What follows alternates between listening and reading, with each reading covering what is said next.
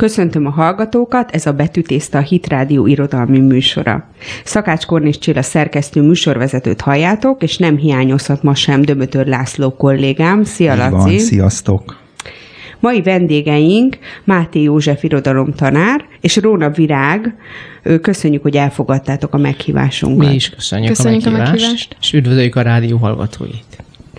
A meghívás apropója pedig az, hogy Virág 8. helyezett lett az országos középiskolai tanulmányi versenyen irodalomból, ahol Szerbantal életéből, műveiből készült fel Máté József felkészítő tanás segítségével. Minden adásunkat azzal szoktunk kezdeni, hogy megkérdezzük a vendégeinket, hogy miért tartjátok fontosnak az olvasást. Akkor először Józsit kérdezem. Hát nem tudok fel röviden válaszolni, de igyekszem, jó? Én egy középiskolai magyar tanár vagyok. Ezért természetesen az életemnek egy nagy része, gyakorlatilag 7-8 éves koromtól az életem nagy része azzal telt, hogy sokat olvastam, és ezért a pályaválasztásom nem véletlenszerű volt. És én azt gondolom, hogy azért érdemes nem csak magyar tanároknak, hanem mindenkinek olvasni, mert az olvasás egy olyan fajta élményvilág, amely az embernek a belső szellemi valóságát, életét, lelkét, érzéseit, gondolatait olyan módon tudja gazdagítani, a fantáziáját olyan módon tudja érettebbé tenni, hogy mindenféleképpen szerintem a környezetében, a saját életének, dolgainak a megértésében is otthonosabban tud mozogni. Gazdagabbá válik a szókincse, hogy ilyen közhelyekkel éljek, az agyi struktúrái valamilyen módon gördülékenyebben működnek, tehát magához az embernek a személyiségéhez, a személyiség fejlődéséhez és a tinédzserekről beszélünk, olyan elemeket tesz hozzá, amire más nem képes. És hát egyszerűen élvezetes is. Nyilván, itt aztán nagyon szépen szóródhatnak természetesen az ízlések, de nyilván megtalálhatja is az a jó, ha megtalálja mindenki azt az irodalmi művet, amely az ízlésének megfelelő. És mit gondolsz te erről, Virág?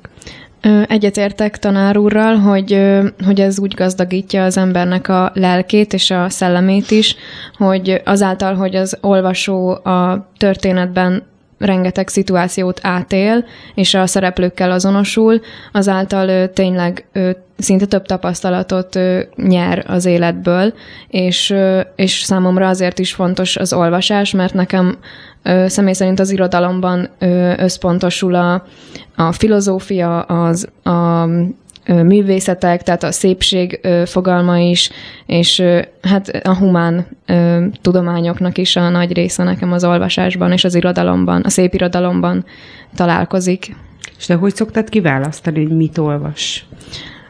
Hát most egyelőre, mivel középiskolás vagyok, a kötelezőket olvasom végig, és általában tetszenek, de van, amikor ö, természetesen van igényem arra, hogy mást is olvassak, de nekem például ö, először Rejtőjenő volt az, akit ö, ö, hát így önmagamtól ö, olvastam, tehát ö, Levettél a polcról, Igen, igen, ami nem kötelező volt.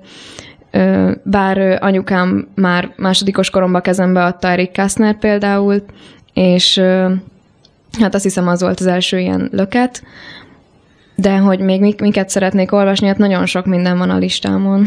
Van egy listád. A, azt mondd már meg, Léciás, hogy a kötelezők közül mi az, ami neked nagyon tetszik? Mit, mit érdemes ajánlani a kötelezők közül? Nekem nagyon megmaradt nyolcadikos koromból a ö, Karinti, tanár úr kérem. Ö, továbbá, hát most az utóbbi időkből Tolsz, Tolstoy. Ö, és háború és béke is van egy Nem, az, az, az még nincs meg. Uh, hát tőle az Ivan Ilyics halála. Mm, és hát a feltámadás, az nem? Tanár úr, nem? nem?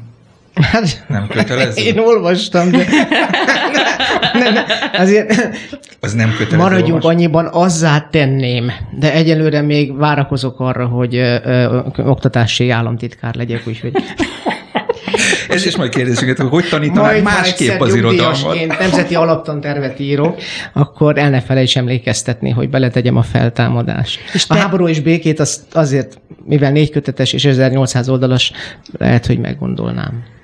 És te egyébként hogy választod ki, hogy mit olvasol? Mondjuk neked szakmai ártalom is az olvasás, de... Szerintem e- lehet, hogy egészen elképesztően úgy, mint te. Igen, ez valószínű. Dobom vissza a labdát.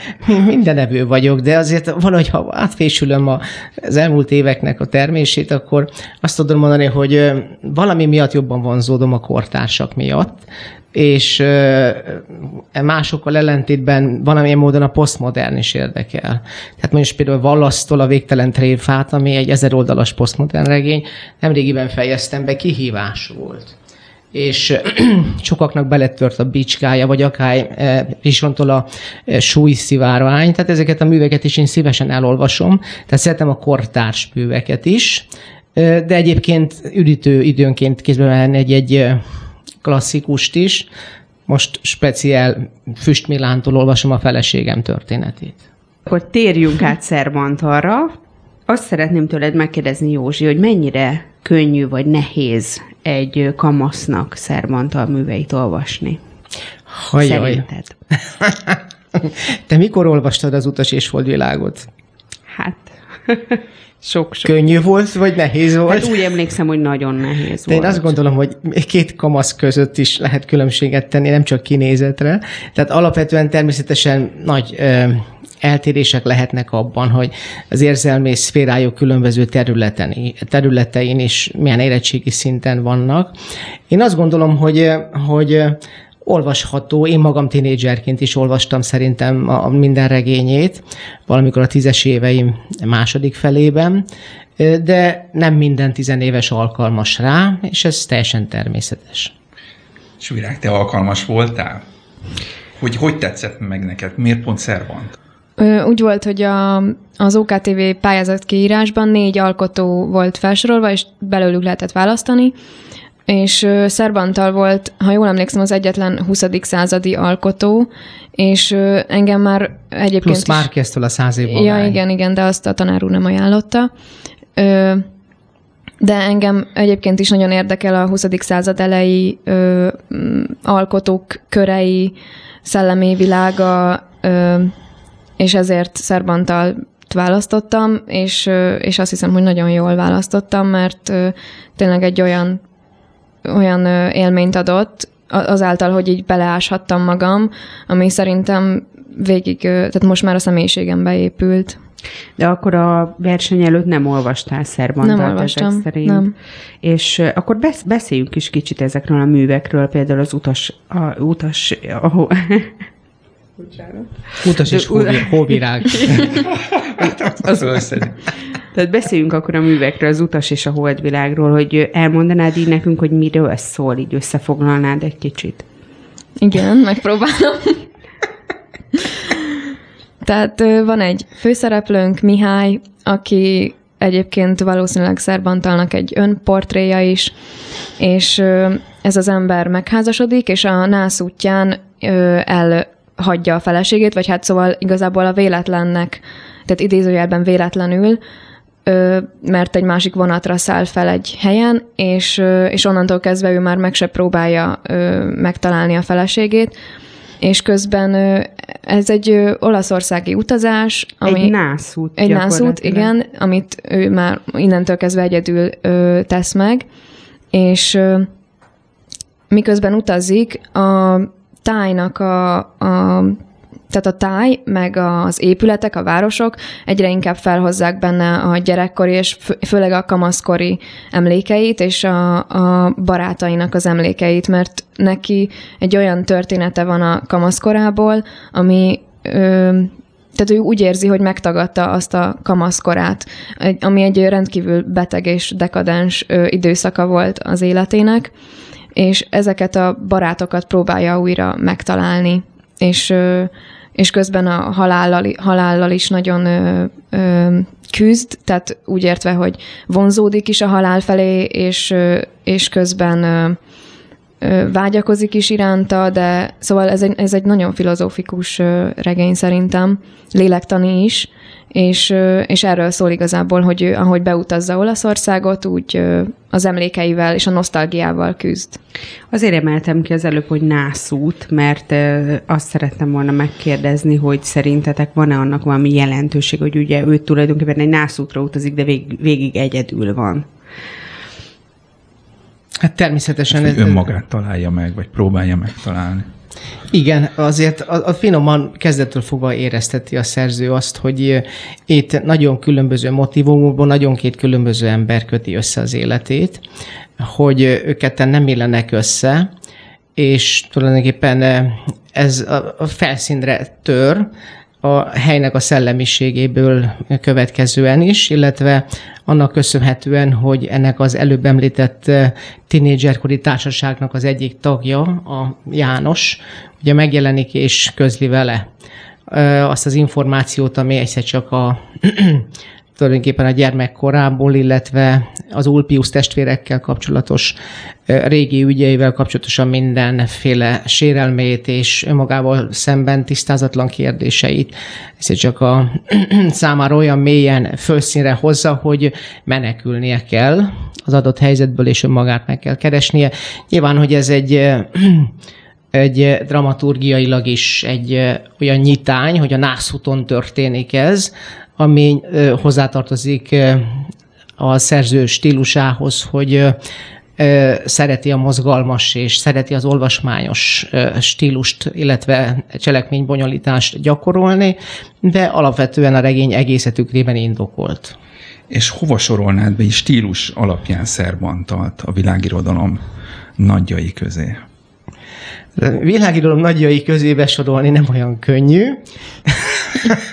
De szerintem még a magyar irodalom, mert, mert, mert ő egy egyedi, tehát egy, igen, egy igen, teljesen igen. egy unikum. A, igen, a stílusa igen, és a finomsága.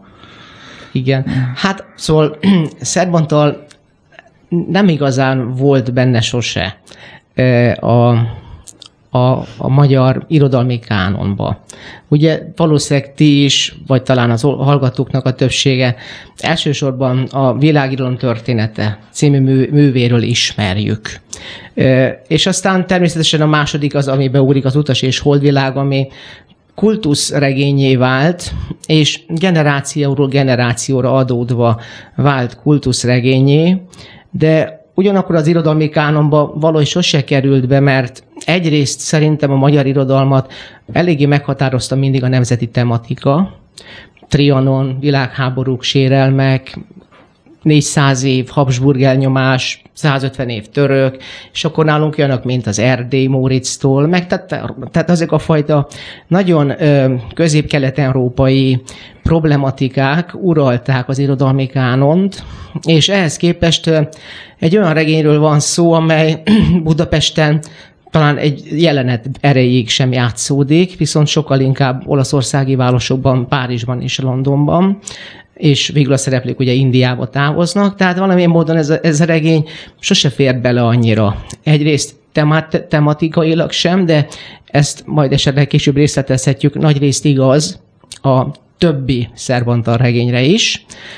Másik dolog pedig, hogy mi talán a nyugat-európai esztétikától eltérően itt Kelet-Európában sokkal tovább maradtunk az úgynevezett magas kultúra, tömegkultúra dihotómiában, hogy van a magas kultúra, az az érték, és van a tömegkultúra, ami értéktelen. És e tekintetben Szerbantalnak az életművét, illetve főleg a regényeit, most ezekről beszélek, sokkal inkább szívesebben besorolta a kritika a lektűrirodalomba, amely fölvet, megmozgat bizonyos mélélektani e, ismereteket is, vagy ezeket alapul vesz, de alapvetően szórakoztató olvasmányok, ezért nincs helye az irodalom tudományban, vagy az irodalom tankönyvekben. Most ez a fajta szemlélet, különösen a 60-as évektől a posztmodernek is köszönhetően nagyon lényegesen megváltozott. De egyébként a korabeli írókhoz képest, ha már mondod, hogy hol van a helye, tehát ő neki alapvetően azért inkább olyan írók hatottak rá, mint amilyen mondjuk Zsid, aki egyébként Nobel-díjas francia író, mondjuk a Vatikán titkai, illetve a pénzhamisítók című regényeknek a szerzője, vagy Anatol France, az Angyalok lázadása, a Pingvinek szigete. Tehát ezek a fajta francia író, kortás, vagy koktótól a vásodkölykök, tehát azok a kortás francia szerzők hatottak rá leginkább, és hatottak az utas és holdvilágra, amelyek, amelyek nyugaton elfogadottak, és ismétlen például Zsid esetében irodalmi Nobel-díjjal is jutalmazottak lettek, de ugyanakkor már valamilyen módon azt a fajta közösség, közönségbarát és szélesebb olvasó közönséget megcélzó cselekménybonyolítást használták, amely még talán a mi irodalmunkban nem volt annyira elfogadott.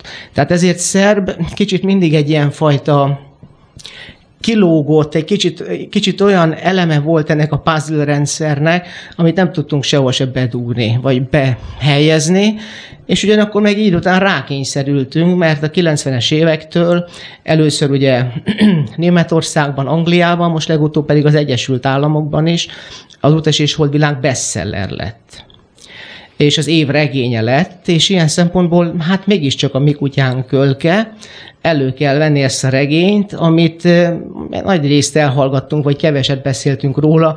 Jó, jó, jó, jó, 70-80 éve kultuszregény, de hát tudjuk jól, hogy a tömeg az mit szeret. Tehát egy ilyen szempontból valahogy alá volt ez becsülve, és ugyanakkor meg látni kell, hogy ez a szemlet már a múlté.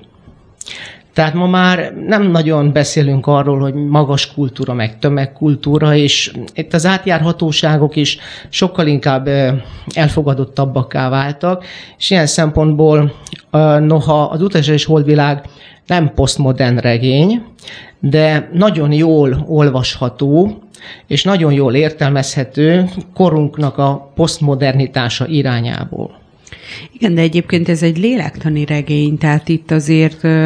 Nagyon, igen. Igen, én is azt gondolom, és amit mondasz, kicsit, kicsit azt is gondolom, hogy egy nagyon picit azért groteszk is, tehát azért nem olyan egyszerű. Én, én azért, azért nem tudom, hogy ez, ez hogy, de biztos, hogy neked van igazad, hogy ezt meg regénynek gondolták, de én azt gondolom, hogy ez nem egy olyan egyszerűen érthető dolog. És Virág mondaná valamit az életével, az életéről? Tehát, hogy befogadta ő egyáltalán őt a művészvilág, a magyar művészvilág, mert nekem, amit a József is elmondott, tehát ő mindig egy kicsit kívül volt.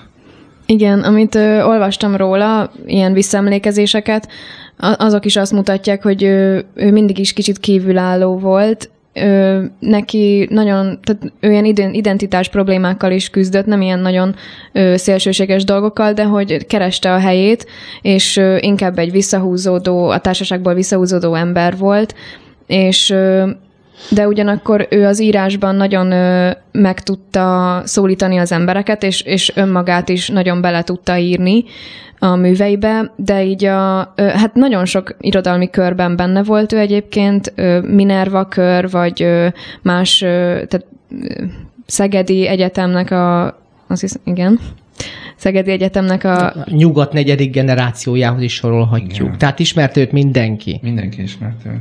Igen, igen. Sok... Nekem például pont az utas és holdvilágból azt tűnik ki, hogy őt, őt, őt szinte soha nem értette meg senki. Tehát annyira keresi önmagát, a főszereplő, uh-huh. hogy nem tudom, hogy jól érzem-e, vagy nem. Igen, szerintem biztos, hogy, hogy ez benne volt végig Szerbantalban.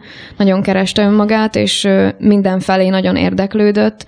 Ezt más barátai is mondták róla, hogy, hogy, ne, hogy tényleg megjelent valami új ideológia, és már rögtön rácuppant, tehát mindent megvizsgált, és mindent elolvasott, és és nagyon sok, tehát ő egy azért tekintély volt, főleg az élete vége felé, hát rövid élete volt sajnos, és az élete vége felé nagyon sok kritikát írt, a nyugatba is például. Szóval azért ő egy szaktekintélynek számított. És azt se felejtsük el, hogy egy holokauszt áldozatról beszélünk. Tehát egy olyan zsidó szerzőről, aki Radnótihoz hasonlóan tulajdonképpen a zsidó identitásával nem foglalkozott. Ő egy asszimilálódott zsidó volt, alapvetően egészen más esztétikai értékeknek a bűvöletében Radnótihoz hasonlóan élt, és a zsidó identitása számára nem jelentett túl sokat, bár alapvetően megjelenik ez a műveiben, és foglalkozik is vele, de egy holokauszt áldozatról van szó, aki kevésbé ismert, mint a Radnóti, viszont egy magyar, nem német, hanem egy magyar nyilas katona verte őt agyon. Győr mellett szintén, vagy Sopron mellett. Szörny. És Virág, tudnál mondani, hogy a kortársak, vagy esetleg az utókor hogy emlékezik Szerbantalra? Hm. Hát az utókor szerintem most mostanában úgy, hogy elolvassa a regényeit, legalábbis én így ö, próbálom őt így ö, magamba zárni, és ö, de, de a művészvilág, a művészkáron, tehát a hason uh-huh. szőrűek. Uh-huh. Hát például Hát, miut, hát mai művészvilágról nem tudom, hogy hogy, de hát most jelent meg például Havasréti Józsefnek egy, egy javított monográfiája Szerbantalról. Nem tudom, hogy mennyire népszerű, nekem nagyon sokat segített az OKTV-ben a felkészüléshez, és de egyébként azt tudom, hogy, hogy például Jékei Zoltán, ő írt egy, egy verset Szerbantal emlékének, ami, amiben ö, igazából úgy ö, beszél, mint hogyha egy pár beszédet folytatna Szerbantarral. Ezt fel tudod olvasni, ezt föl tudjuk? Igen. is hoztad. Találkozás. Szerbantal emlékének. Szervusz, Tónika. Tudom, hogy megöltek. Áruld el, milyen a halál. Ajánlod-e, hogy igyekezzünk élni, vagy fogjunk hozzá létünk perceit a nem lét végtelenségével felcserélni? A halál szörnyű ez idő szerint. A testi lét emléke egyre int, s bár a cihelődés is egyre tart, messze még az elíziumi part.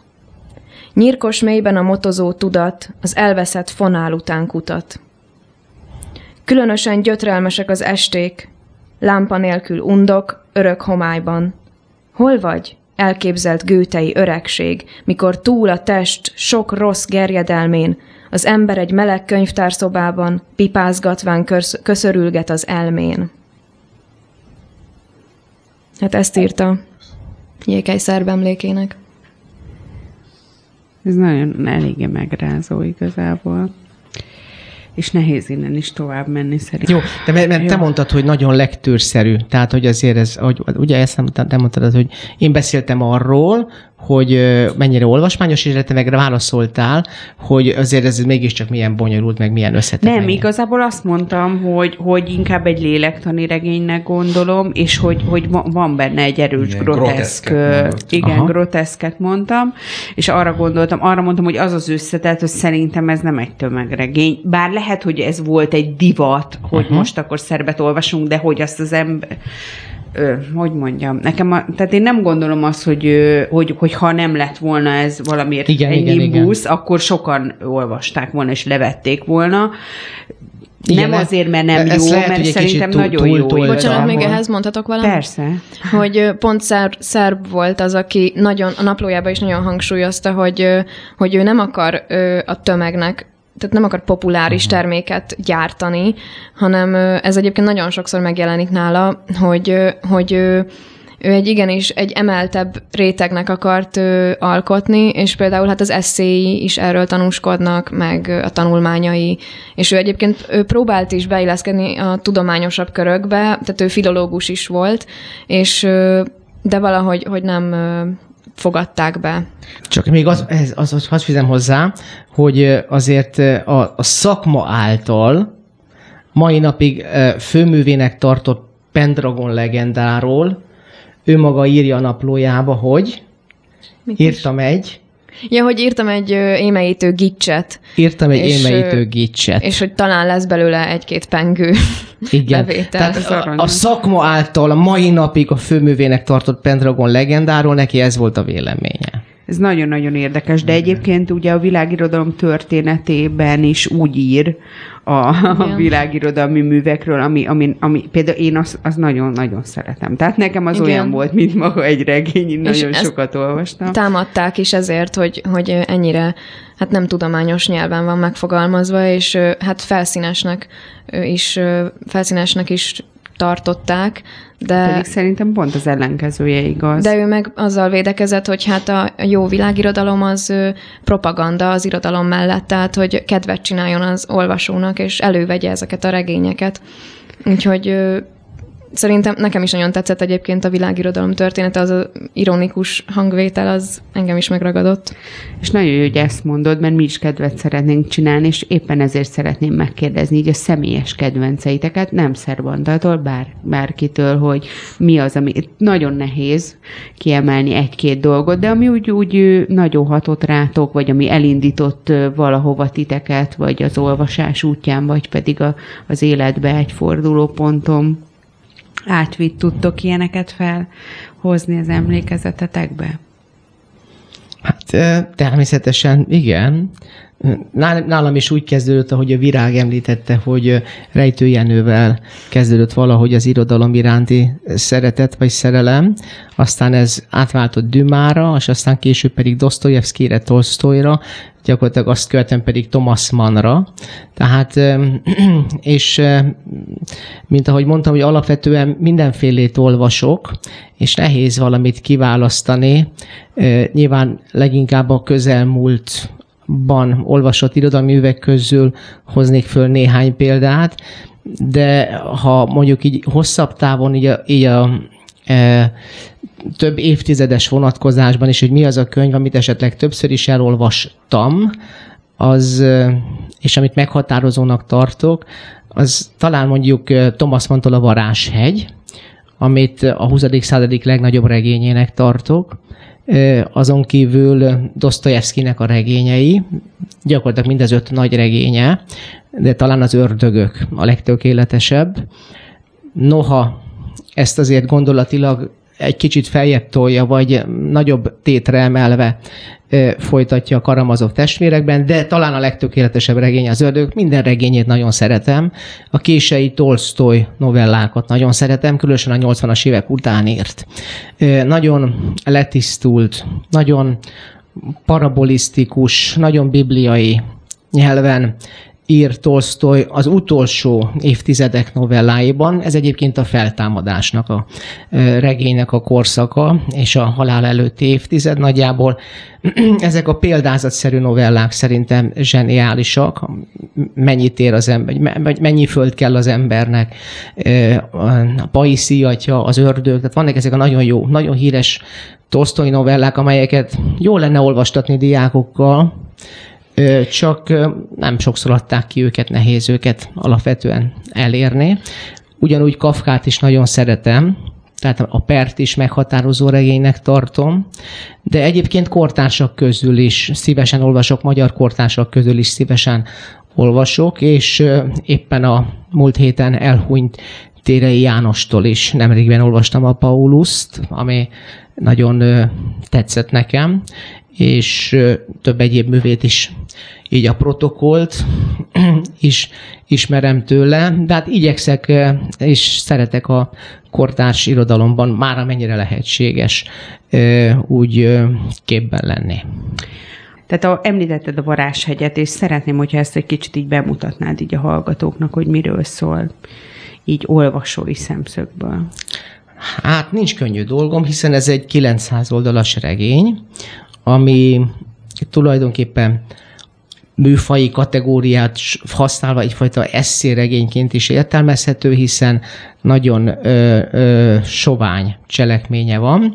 Egy Hans Kastorf nevezetű fiatalember az unoka öccsét meglátogatja egy svájci tüdő szanatóriumban, ahol a rokona éppen TBC-vel haldoklik, illetve kezelés alatt áll, ez a három hétre tervezett látogatás, a rokon látogatás, ez tulajdonképpen 7 évvé, bibliai 7 évvé tágul, annak köszönhetően, hogy egy rutin egészségügyi ellenőrzés keretében magáról a látogatóról, Hans Kastorfról is kiderül, hogy kezdődő TBC-je van, ezért látogatóból átvedlik beteggé, és tulajdonképpen fönt marad a szanatóriumban, és eltöltött 7 évet. Az ott élő emberek tulajdonképpen a betegség különböző stádiumában, de valamennyien az elköltözéshez, a halálhoz nagyon közel vannak. Ezzel mindannyian tisztában vannak, és ettől nyilvánvalóan különlegesekké válnak, hiszen egészen más kép lát az ember mindent, és másképp is kell mindent átgondolnia és értelmeznie akkor, hogyha tudja, hogy a napjai meg vannak számlálva. Ugye egy ilyen közegben Hans Kastorf maga is tulajdonképpen egy ilyen fejlődésregény keretében, vagy egy ilyen megvilágosodás regény keretében a, a saját élete értelmét kezdi el keresni, kutatni. Tulajdonképpen ebben a rendszerben aztán megjelenik két filozófus is, Nafta és Settembréné. Az egyik a fasizmust képviseli, és a diktatórikus társadalmi filozófiákat, a másik viszont alapvetően a liberális szabadságelvű, de nem a mai értelemben vett liberális szabadságelvű gondolkodásmódnak az elkötelezett, elkötelezett filozófusa, és ők tulajdonképpen, ahogy Mózes teste fölött viaskodott a sátán és, és Mihály Arkangyal, ugyanúgy ez a két filozófus tulajdonképpen az állandó vitáival próbálják megnyerni saját hívüknek a főszereplő Hans Kastorfot, hogy a saj, azzal az ideológiával azonosuljon, amit éppen ő képvisel, de tulajdonképpen egymással is párbajoznak, hosszú-hosszú oldalakon keresztül izgalmasan zajlanak ezek a beszélgetések, és gyakorlatilag a regény azzal végződik, hogy kitör az első világháború, és Hans Kastorf elhagyja ezt a 4000 méter magasságban lévő tüdő szanatóriumot, leutazik, és beáll katonának, és eltűnik a szürke tömegben miközben ugye gyakorlatilag az emberiség összes gondolatrendszerét, minden filozófiai, vagy minden az élethez, az érzelmi életünkhöz, a személyiségünkhöz, a kapcsolatainkhoz, a végső kérdésekhez vonatkozóan, ha nem is fix válaszokat, de mindenféleképpen provokatív és lényeges kapaszkodókat és, és, és segítőket kapunk Thomas Mann-tól, hogy mindezekkel e, e, szembesülve a saját életünkben is végigfuttassuk ezeket a kérdéseket. Akkor mi is volt a kérdés? A Dr. Faustus, azt ugye 47-ben írta, és 49-ben jelent meg. Tehát az az Adrián Leverkünnek az élete, és, és az igazából önmaga. Igen. Thomas Mann szerintem érdemes olvasni. Ugye a mai napig azt mondják a német írók, hogy agyonnyom minket az árnyékával. És van ebben valami, mert természetesen lehet olvasni Döblintől a Berlin Alexander Platzot, vagy lehet olvasni, sok szerzőt említhetnék még, vannak nagyon értékes, nagyon fontos német szerzők, Kafkán túl, Thomas Mannon innen, de természetesen Thomas Mann szerintem érdemes olvasni, minden regénye más, és a Dr. Faustus szerintem az egész életműnek olyan szempontból az eszenciája, hogy ugyanakkor a legnehezebb. Tehát abban beletörik az ember bicskája.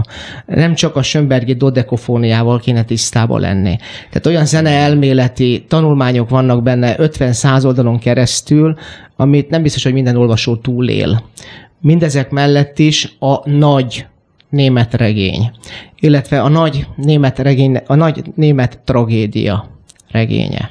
Hogy egy olyan ö, nyelv, egy olyan nemzet, egy olyan kultúra, mint a németé, amelyhez képest tulajdonképpen a magyar az csak olyan, mint a Dunához képest egy erecske. Szóval egy, egy, egy ilyen hatalmas kultúra, mint a német, amely, amely egy gőtét adott a világnak, és még sorolhatnánk sokakat, az hogy tudott belekerülni egy olyan helyzetbe, hogy egy Hitler válik a vezetőjévé, Igen. és 6 millió embert elégett koncentrációs táborokban. Jó, de az, az is érdekes, hogy a bibliai, bibliát szerető szereplők, azok mind negatív színben tűnnek fel benne, nem tudom, hogy ez Erre, erre felfigyeltél? A Dr. Faustusban? A Dr. Faustusban. Tehát mindegy, mindig egy kicsit idióták és vallási fanatikusok. Uh-huh. Jó, erre én nem emlékszem pontosan, de azt el tudom mondani, hogy természetesen ugye ez a Faust mitológia. Tehát ez a német dekadencia? Jó, szerintem. és ez a Faust, hisz valamilyen természetesen a Wagner hatás az ott van. És nem csak a Wagner hatás van ott, meg a Schönberg hatás van ott, hanem ez, ez természetesen a Faust mitológiának a feldolgozása. Ilyen szempontból ugye a Faust, aki szövetsége lép a sátánnal. És e, ennek a történetnek ugye a, a szereplői körébe, illetve magának a főszereplőnek, Adrián Léberkünnek a tragédiájába, egészen a haláláig, ugye, meg az körülötte lévő emberek, meg kultúra, meg világ egészébe természetesen valamilyen módon nem fér bele ez. És sodródik abba a helyzetbe, ami aztán végül egy, egy, egy, egy tragédia. De ez a regény, ez egy a, szerintem a, Varáshegynél. A Varáshegynél szerintem ez egy, ez egy, hogy is mondjam csak, én a varázshegyet többre tartom. Azért, mert sikerültebb. Ez, ez, ez, ez egy baromi sokat markoló regény, a Dr. Faustus, és zokogni való, mert ez a, ez a német tragédia regénye.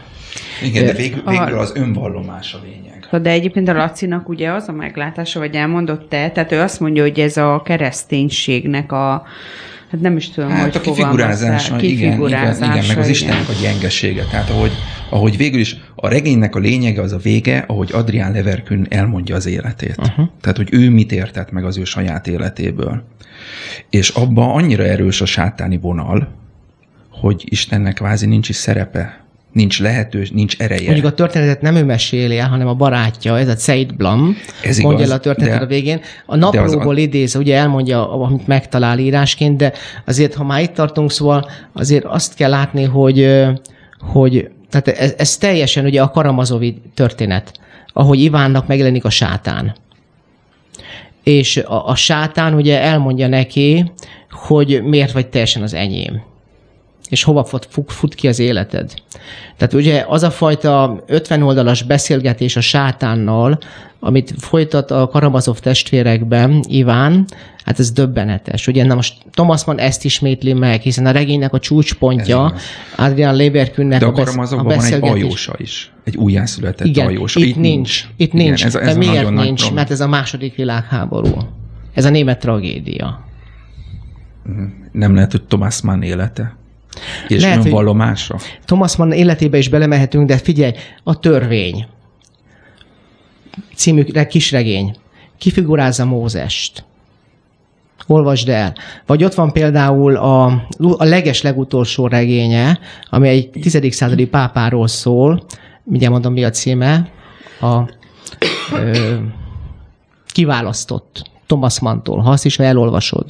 Jó? Tehát általában ezek, vagy de a törvényre különösen. És egyébként gondolhatunk a József és testvérei nagyon finom cinizmusára hiszen alapvetően az egészben, ha Józsefet nézzük, tehát egy, egy felfújt hólyag, aki valamilyen módon természetesen észhez tér, meg megért dolgokat, de az egész történetből, az egész bibliai történetből Thomas Mann a mélységes tudásával, meg a rengeteg az egyiptomi mitológiában, meg a közel-keleti történelemben végzett mély ásásaival együtt is, mégiscsak arról tesz bizonyságot, hogy a, a Szentírásnak a lényegét, az alapvető üzenetét, vagy az alapvető szellemiségét, meg, meg, meg a tartalmát, azt valamilyen módon ugye ezt nem érti. Nem érti. Igen. Aha. Igen, igen. Szerintem a Dr. Faustus meg kifejezetten kifigurázza. Igen, igen. A, a, a Bibliában hívott. De a törvényben Mózest, a, tor, a törvény című kis regényében pedig Mózest figurázza. Igen. Én ezért nem ajánlom, Tomás. Na, igen, de a varázshegy az teljesen más, jó, a varázshegy az teljesen más, és, és Kafkánál is lehet erre mondani egyébként példát, de mert érted, ha azt nézzük, a kastély, az ugye mégiscsak az Isten nélküli, vagy az Isten lehetetlenségéről szól bizonyos szempontból, tehát azért még, még a perről el tudjuk mondani, hogy mondjuk a 20. század kulcsregénye. És ezt mire kivágjátok? Mehetünk tovább. Köszi. Akkor feltenném neked is a kérdést, Virág, messéte és a kedvenceidről. Hát én nem tudok ilyen széles perspektívát nyújtani, mint a tanár úr, de Nem is ez a cél. azért megpróbáltam összeszedni gondolatban. Hát nekem ö, Kosztolányi Dezsőtől Néró, a véres költő regénye, az, ö, az nagyon tetszett. Nagyon vonzódom az ókor, ókori görög kultúrához is, és nagyon szeretném jól megismerni, és e- ebben is segített ez a regény, már úgy, hogy közelebb hozza emberi szintre is, tehát hogy az, azt a ahogy ott az emberek egymással kommunikálnak, viselkednek, a szokások, szokásokat mutatta be egy nagyon izgalmas történeten keresztül. Vagy még ö, tudnám mondani, hát rejtőnek szinte majdnem az összes regényét, ő volt az, aki engem is így elindított ezen a, a az irodalomhoz való vonzódás útján, és hát nála én, őt azért is szeretem, mert nagyon vicces, meg tényleg nagyon humorosak a, a történetei, de ugyanakkor meg tényleg van benne nagyon komoly, komoly, tehát ezt akkor újra megfogalmazom. Persze. Tehát, hogy ő komoly mondani valót is belecsempészett a, a humor, humorak közé, és ezért én őt is ajánlom, én őt sokszor újra is olvastam. Ö, De Vagy- egyébként vagy szok... nyugat- bocs. csak azt akartam mondani, hogy szokták is mondani, hogy minden viccben van valami igazság, igen, és ez talán rejtőre is igaz. Igen, Vagy nyugati történeteit olvastad esetleg? igen, igen. Nagyon-nagyon szeretem azokat is. Hát még gondolkodnom kell, hogy mit mondjak. És a Nero, az miért tetszett neked?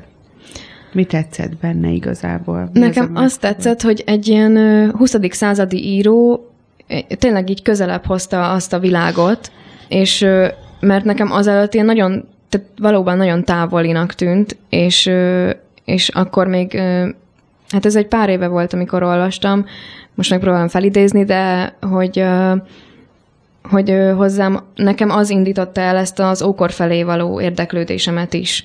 Tehát az, hogy, hogy akkor is nagyon is gondolkodó emberek éltek, és hát most ezt tudnám így mondani róla. József a Feitwangerrel, a hamis Néróval kapcsolatban van a, a Kosztolányinak? Van egy, van, egy, van egy ezer oldalas kétkötetes műve egyébként a, a Jeruzsálem ostromáról is. A zsidó háború. Na, de nem, de nem, de, de, de a hamis Nérót nem olvastam. Igen, tehát én ezt a szerzőt nem Én a ismerem. Kosztolányit nem olvastam még sajnos. De a Kosztolányi ugye az azért nagyon érdekes regény, mert ö, hogy ezt kivágjátok. De, Nem, nem vágunk Ez ez nem semmit vág. amúgy. De ez így Ezt nem nem világ- ott vagyunk újra Thomas Mannnál, hiszen a regény német fordításához Thomas Mann írt előszót, és Thomas Mannnak annyira tetszett ez a regény, egyébként ma manapság ugye sokan Kosztolányi leg, vagy leggyengébb regényének tartják. Nekem is nagyon tetszett egyébként, de Thomas Mannnak is nagyon tetszett, és hogy egyébként amikor Kosztolányihoz látogatott Magyarországra, ugye akkor írta a József Attila a Thomas Mann üdvözlése című versét is. Szóval a lényeg, ami a lényeg, hogy történelmi regényként is olvasható, ugyanakkor művészregényként is olvasható, hiszen azért elég sok olyan megjegyzést elejt a kosztolány, hogy naplementekor Róma utcáin az emberek a kiratkakatokat bámulva sétálnak, tehát csupa olyan megjegyzés fűz bele a regénybe finoman, amiről azt süt át, hogy az egész egyébként a kortás Budapesten játszódik, és hogy itt a történelem csak díszlet, és alapvetően itt a lényeg a művészeti identitás, de egyébként működik az, az, az a jó benne. Történelmi regényként is, igyekszik viszonylag hően bemutatni azokat a dolgokat, amiket ugye hát minden ismerünk, hogy a feleséggyilkosság, anyuggyilkosság, vértestvérgyilkosság, a végén megint ott vagyunk, hogy egy, egy stb. Szóval a lényeg az, hogy so, több szinten működik ez a regény, és ilyen szempontból ö, ö, hasonlít is az utas és holdvilághoz, mert a látszólagos nyelvi egyszerűsége és a történetvezet, látszólagosan nagyon egyszerű vonalvezetés a történetnek, az ugyanakkor meg egy talányosan összetett és több síkon értelmezhető folyamatot vagy történetet tár fel. Akkoriban ez jellemző az írókra, ez a stílus. Tehát ez, ez tulajdonképpen már egy, egy lezárt korszak, így már nem tudnak írni. Magyarok, mint ahogy a 20-as években, 30-as évek elején. Hát, Mi a hát- véleményed? Virág? Én, én ehhez nem tudok hozzászólni, ne haragudjatok. Ehhez én sem tudok egyébként Mert egy, egy, egy korszakból sok hasonló regényt említettünk uh-huh. most amelyek manapság nincsenek. Nincsenek Aha. ilyen stílusú Igen. regények. Igen, de egyébként még attól függetlenül, de ezért még igazából Kafka is szerintem ez a vonal, csak ő már azért sokkal erősebben Aha. groteszk. groteszk. Igen, igen meg mindenre, kény, mindenre találunk. Meg stb. Összefügg, mert minden összefügg gyakorlatilag. Igen, igen. igen. Mindenre találunk példát szerintem a, a kortárs irodalom is nagyon összetett, és, és nagyon sokféle irányvonalra tudunk példát találni találni. Az előbb kérdezted, úgy emlékszem Virágtól, hogy hogy a mai szerzők hogyan gondolkodnak szerbant arról. Tehát ezért olvastam most is, a napokban is olyan cikket valahol, hogy, hogy megpofátlanul, megszégyenítően friss a 80, és kortás szerzőket megszégyenítően pofátlanul friss a 80 éves Utas és Holdvilág című regény. Szóval, hogy az ember elolvassa, akkor tényleg nem tűnik annak, hogy ez a regény a 80 éves születésnapját ünnepelte. Tehát, hogy ebből a szempontból természetesen ez megdöbbentő, hogy megszé... és azért van erre példa, tehát akár a Lengyel Péternek a regényeire gondolok most, különösen mondjuk a macska kőre, de sok minden van, amiről lehet azt mondani, hogy ilyen szernek van azért hatása kortás posztmodern magyar irodalomra szerintem. Egyébként én meg pont azt akartam mondani, tehát én kamaszként nem olvastam végig, amúgy nekünk nem is volt kötelező, és pont nem olyan rég kezdtem el olvasni, mert a Rudolf Péter színművész ajánlja a Pakit könyvekbe, ezt nem tudom, hogy ismeritek-e, uh-huh. bedobsz pénzt, és akkor kijön, és ezt vettem meg, és, és újra kezdtem olvasni.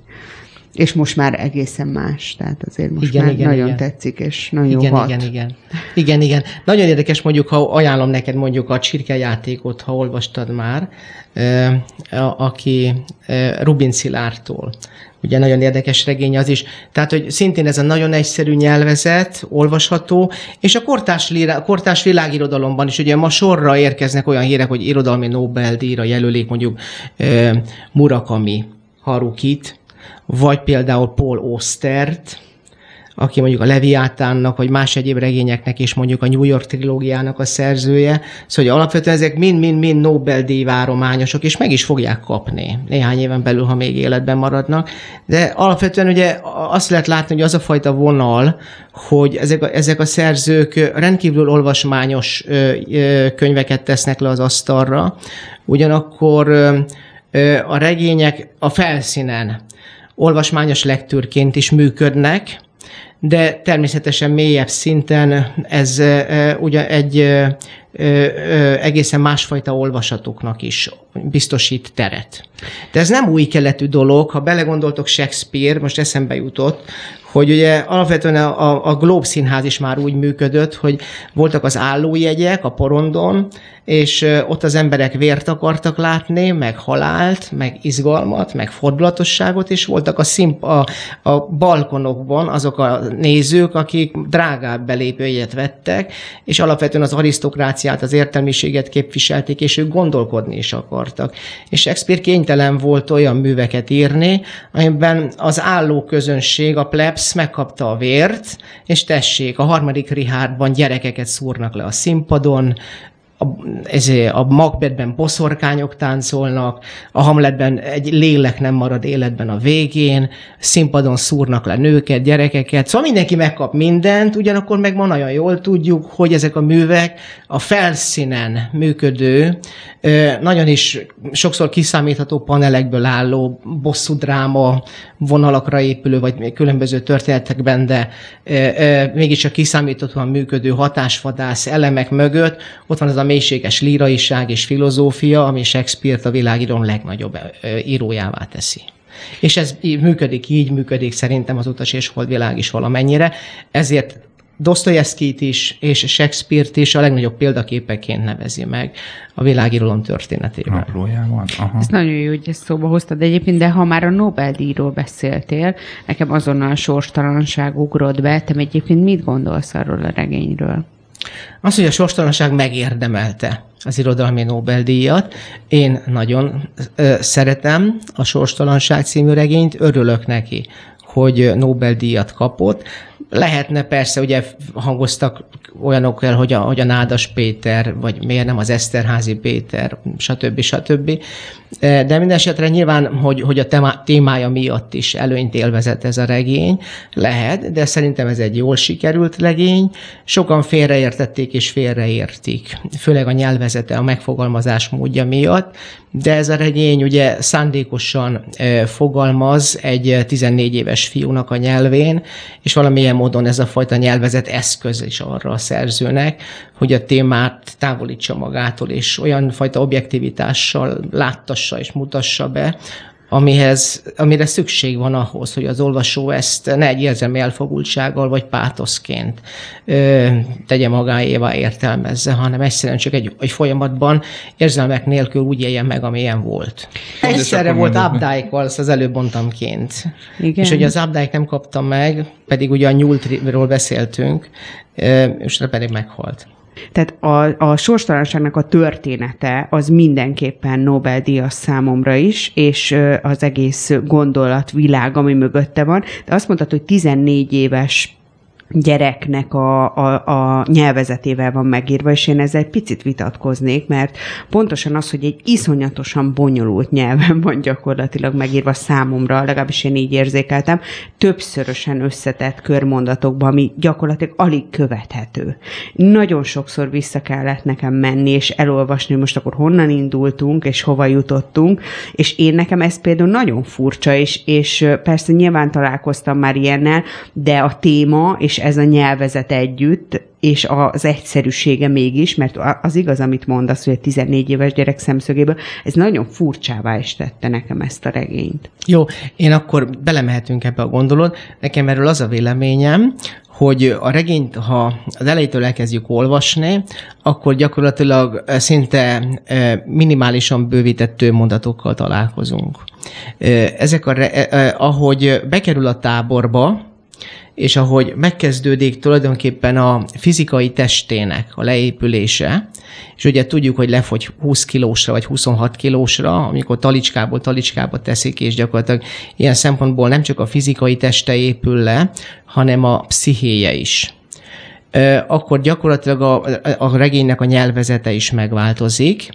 Gyakorlatilag a, a fizikai test és a lélek, egy, ahogy felbomlik, egyúttal a nyelv is elszabadul, és egy olyan pszichodelikus, többszörösen összetett, valamilyen fajta, tényleg ilyen vízióval telített atmoszférat keletkezik a regényben, amit a nyelv valóban azáltal visszaad, hogy jönnek ezek a többszörösen összetett, sokszor ö, ö, tényleg látomásszerű szövegek, amik gyakorlatilag abból következnek, mert a, a, a magának a regénynek valamilyen módon főszereplője maga a nyelv, illetve a nyelven túl a, a történeteknek az elmondhatósága.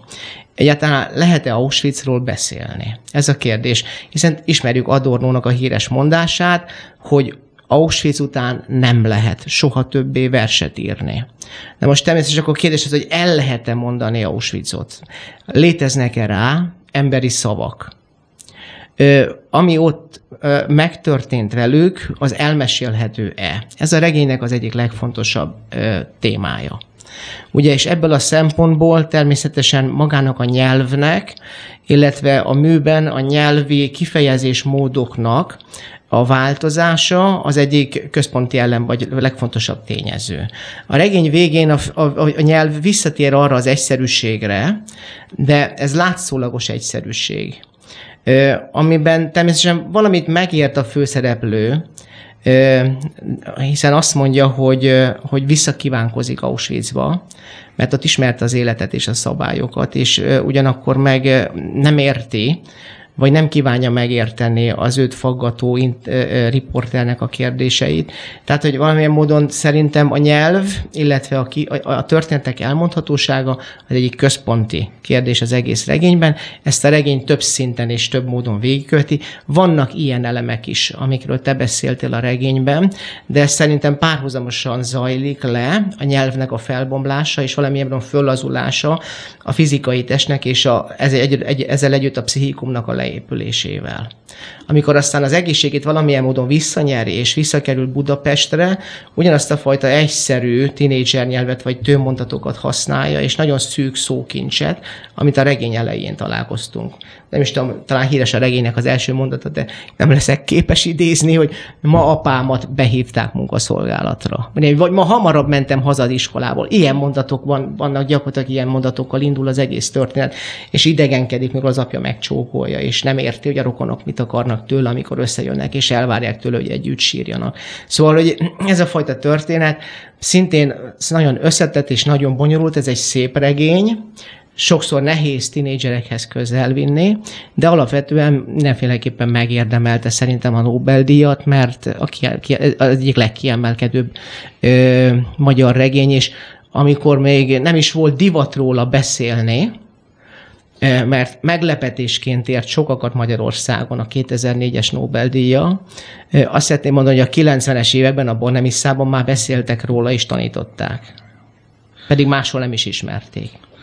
Nagyon köszi, hogy elmondani. Nekem ez egyébként föl sem tűnt itt a sorstalansággal kapcsolatban, de két regényt ajánlanék ugy, ugyanebből a gondolatkörből, meg ebből a világból. Az Eli Wieselnek az Éjszaka, és Moldova Györgynek a Szent Imre indulója. Uh-huh. Olvastad esetleg? Az éjszakát igen, Eli Wieselt ismerem, meg a hajnalt is ismerem tőle. Igen, de hát egyébként ez, ez egy nagyon érdekes téma, a holokauszt irodalom.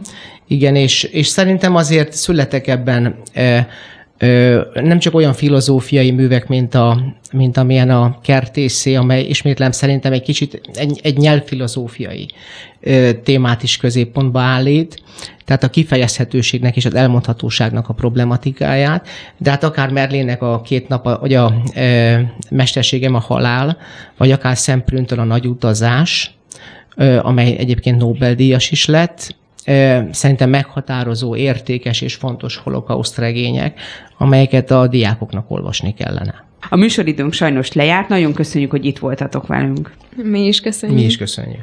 Szervusztok. Köszönjük a hallgatók figyelmét, és várjuk véleményeteket. Örülnénk, ha elmondanátok, hogy miről hallanátok szívesen a következő adásokban. Követhettek minket Facebookon is, és meghallgathatjátok eddigi műsorainkat a Hit Radio Pluszon. Az ismétlés csütörtökön 4 órakor lesz. Sziasztok!